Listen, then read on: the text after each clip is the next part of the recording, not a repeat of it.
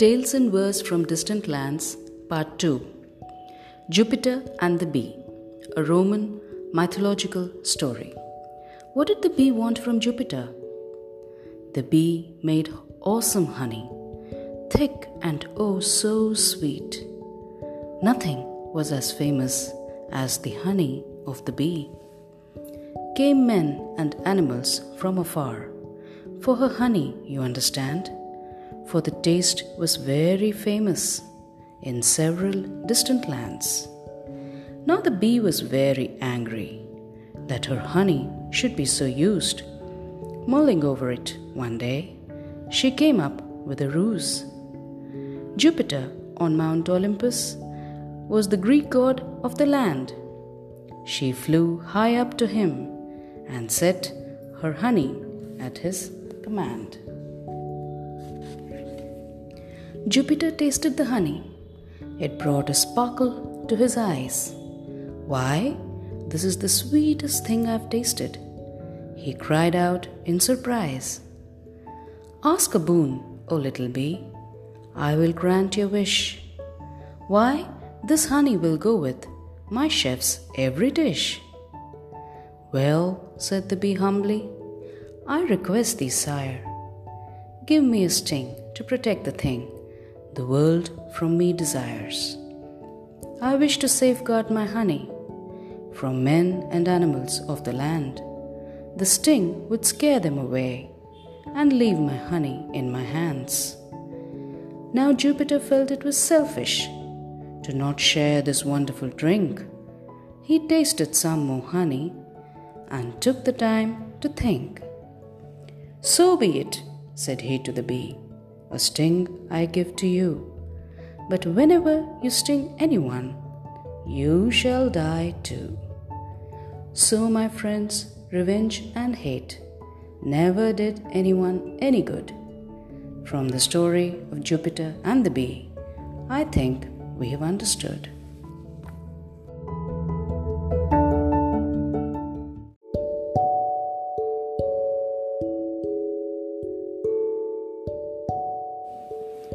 Arthur's Sword, Arthurian legend. How did young Arthur become king? The crowds gathered and swelled in the marketplace, awe and wonder written on each and every face. What had not been there just a day before stood before them and amazed them more and more. In the middle of the square, a white marble block shone, and resting on the block was a huge giant stone.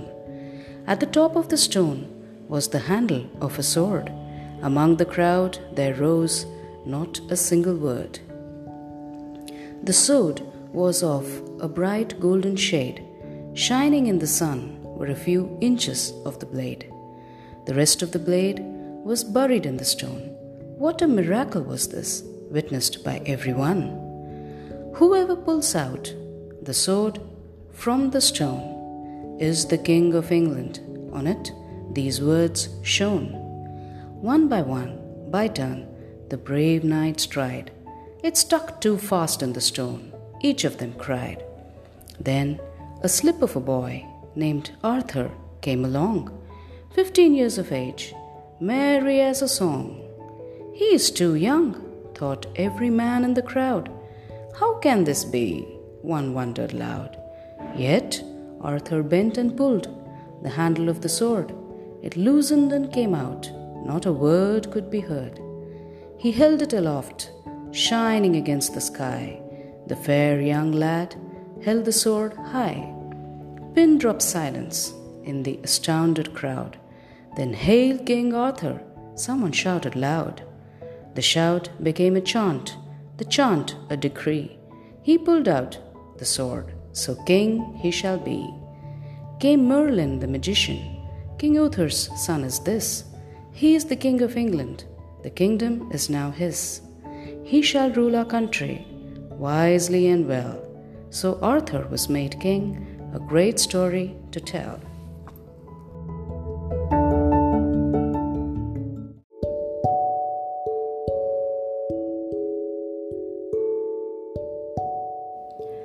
The Dragon of Longwitton, a British tale. How did the knight save the people from the dragon? Let's find out. There were three wells in Longwitton Hall, known for their healing by one and all. One day, a ploughman came wearily around, found to his horror it was out of bounds. A huge green dragon guarded them then. How did it get there? From where? Since when? It was visible now, and gone the next. Its hissing sound made the ploughman vexed. He ran away then, and the news spread. People were worried. They wanted it dead. One day walked in a brave, handsome knight, Sir Guy by name, renowned for his might. Invisible became visible. With his magic solve, they say. Hence, he took on the challenge of the dragon to slay. As he rubbed the ointment into his eyes, he could see the beast hissing in anger and surprise. But fight as he might, amid the dragon's cries, the wounds on the dragon healed before his very eyes. Then the reason for the healing of the wounds he could tell.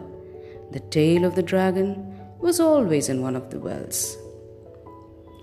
He tricked the fearsome beast to move further away, leaving behind the wells as they fought all day. With the healing touch gone, now the dragon could be killed. It did not stand a chance against a warrior so skilled. The dragon was slayed. Overjoyed was the town. The three healing wells became the town's crown. Longwitton was then renowned far and near for the three trickle wells of healing found here.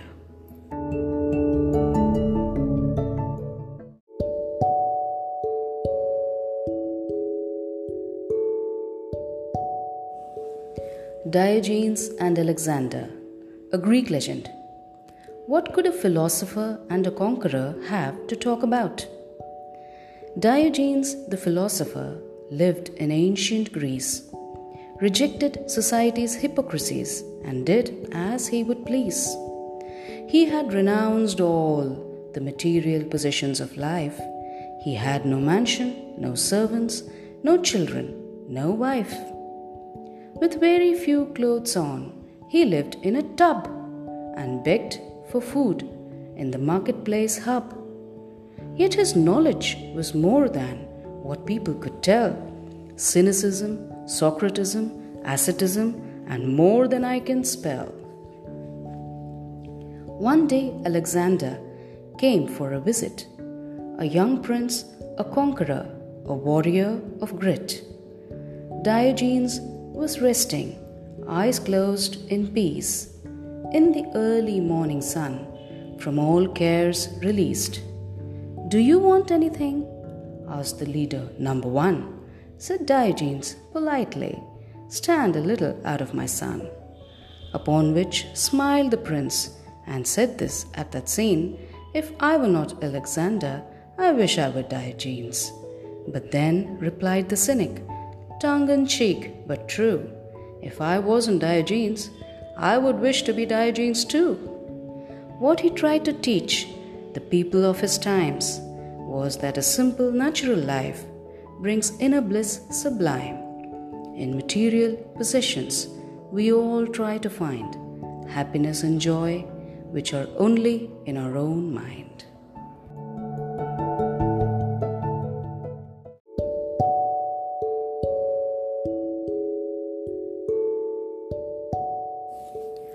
Pegasus, a Greek legend.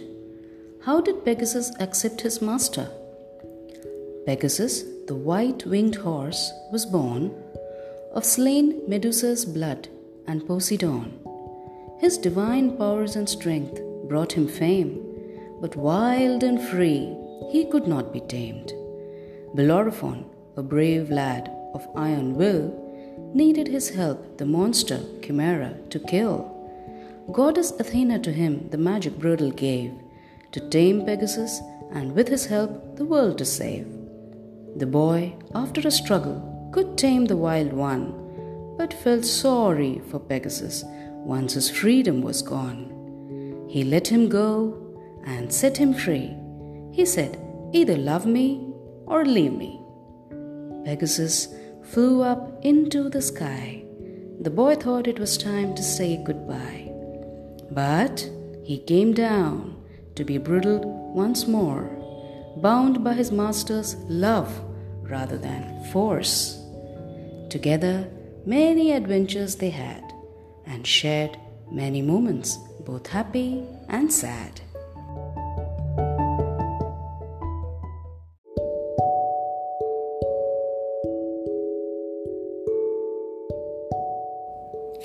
Why the Sea Water is Salty, a Norwegian Tale. Whatever you learn, learn it completely. Otherwise, pay the price. A poor man once had no food in his house, so to his rich brother he went, who gave him rice, bread and ham, with which back home he was sent. On the way, he saw an old man who looked very hungry and frail. He gave him bread and rice, and as a thanks, he was told this tale. Go beyond over that hill, knock on the door you see. Funny-looking folk will open the door and bargain for your meat with ye. Take only the magic mill behind the door as payment for the meat you bring. Take the mill and bring it back to me. I will teach you to manage the thing. All came to pass as the old man said. The man came back with the magic mill and learned to use it from the old man and went home down the hill. The magic mill ground out at will, money, riches, clothes and food. The poor man became so rich, his life became very, very good. A skipper came to him one day and offered him a hefty price. To sell him the mill, the man agreed. A decision not very wise. The skipper set out to sea with the mill. He made it grind some salt. But alas, he had not learnt the command to bring the grinding to a halt. The salt piled up, capsized the boat.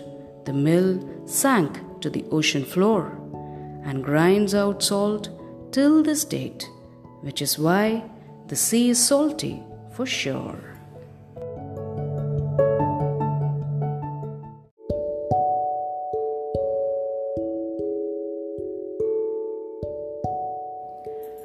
Thunder and Lightning, an African Tale. How did thunder and lightning end up in the sky? Thunder and lightning weren't always in the sky. This is the story that tells how they reached there and why. A mother sheep was Thunder. Her son was a ram. This ram was Lightning, who kept getting in a jam. They lived in a village, as mother and son do, in the old, old days, when everything was new. But the ram was very rash and short-tempered too. He got into fights and quarrels with everyone he knew. And when he got angry, he burned down the farms, the trees and the houses, the bushes and the barns. Whenever he did this, his mother called out loud, stopped him in his rampage, and tried to appease the crowd. But the people got fed up and complained to the king, who banished the mother and son to the bushes in the spring. But this angered Lightning even more after a while.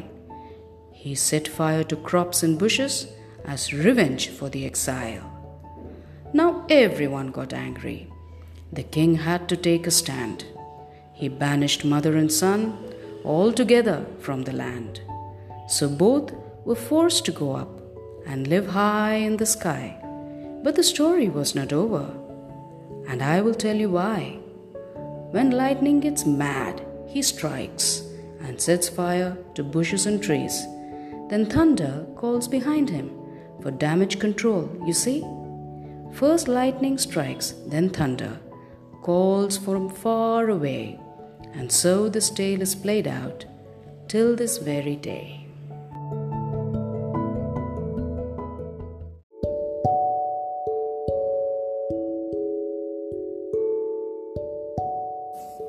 Anansi and the Pot of Wisdom, an African tale. How did wisdom get distributed? What was the role of Anansi in that? Anansi was a mischievous god in the ancient olden days who was changed into a spider as he would not mend his naughty ways. All the wisdom in the world I wish to own, said he. He gathered it all in a pot. Now all this belongs to me. He carried it most carefully, scared that it should not drop. He searched for the tallest tree and decided to hide it at the top. He tied the pot to his front and started climbing the tree, which proved to be very tough. Oh, I keep slipping, said he. His little son commented as he watched his father climb. If you tie the pot to your back, you will climb in half the time. Anansi took the suggestion, then climbed up very fast. He reached the top with his pot, which was now safe at last. But then he thought to himself, what good is this pot? When all this wisdom could not do what my son did in one shot. In great anger, he threw it down from the tallest tree. All the wisdom of the world scattered wild and free. So wisdom got distributed all over the world that day, and you and I got a little too. This is what they say. Thus people learned to grow crops and raise animals too, and lived on grains and livestock, and learned many things to do.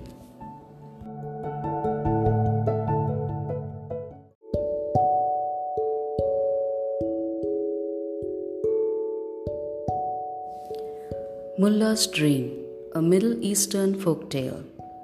Does having everything guarantee happiness? Mulla Nasruddin went to sleep and had a beautiful dream. In his dream he was in heaven, strange as it would seem. The sun was golden, high in the sky, the sea a pristine blue. He was surrounded by trees and flowers and gardens beautiful too. He felt hungry, and lo and behold, a man appeared right there. What do you wish for? Said he. Your wish is my command, my sire. I would like some fresh roast chicken, and fried rice and some wine, and grapes and apples for dessert, and silverware to dine. Everything appeared before him, his every wish fulfilled. He ate and drank to his heart's content, the hot lunch and dessert chilled. Then he wanted some fine clothes, his robes changed to those of a king. And so this went on for many days. He didn't have to work for a thing. But as we know, my dear friends, when things come with too much ease, the mind is dissatisfied, you know, becomes that much tougher to please.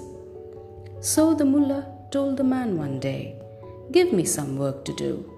I feel a discontent with my lot. I know not why, it's true. Work? Said the man in great surprise. Where is the need for that? You have what you want, and all you ask. Just eat, drink, and grow fat. But this is heaven, argued Mullah. I want some work real bad. You're supposed to fulfill my wish. This inaction is driving me mad. Heaven? Exclaimed the man. Who said this was heaven, mate? This is hell, don't you know? And hereafter, this is your fate. Mullah woke up with a start and realized the truth of life. What makes us value the joys and good times are the hardships, sorrows, and strife.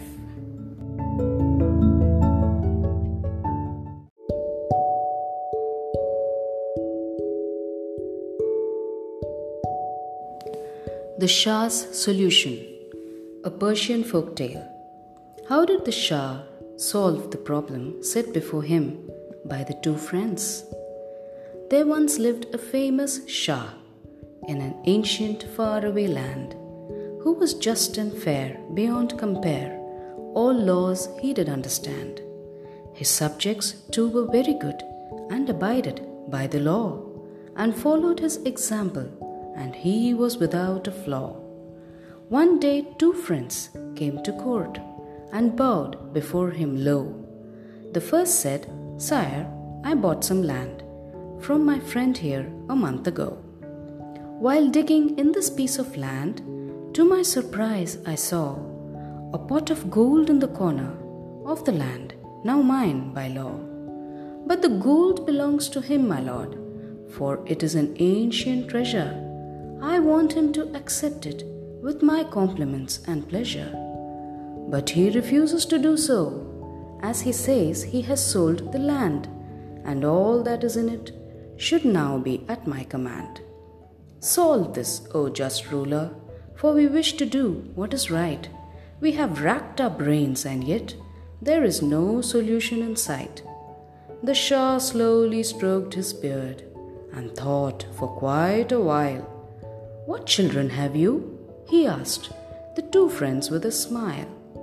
"I have a son," said the first, at the question surprised. "I have a daughter," said the second. "O ruler, just and wise." "Then take their consent," said the Shah, "and if they be willing to, get them married, bless them, and give the gold to the two."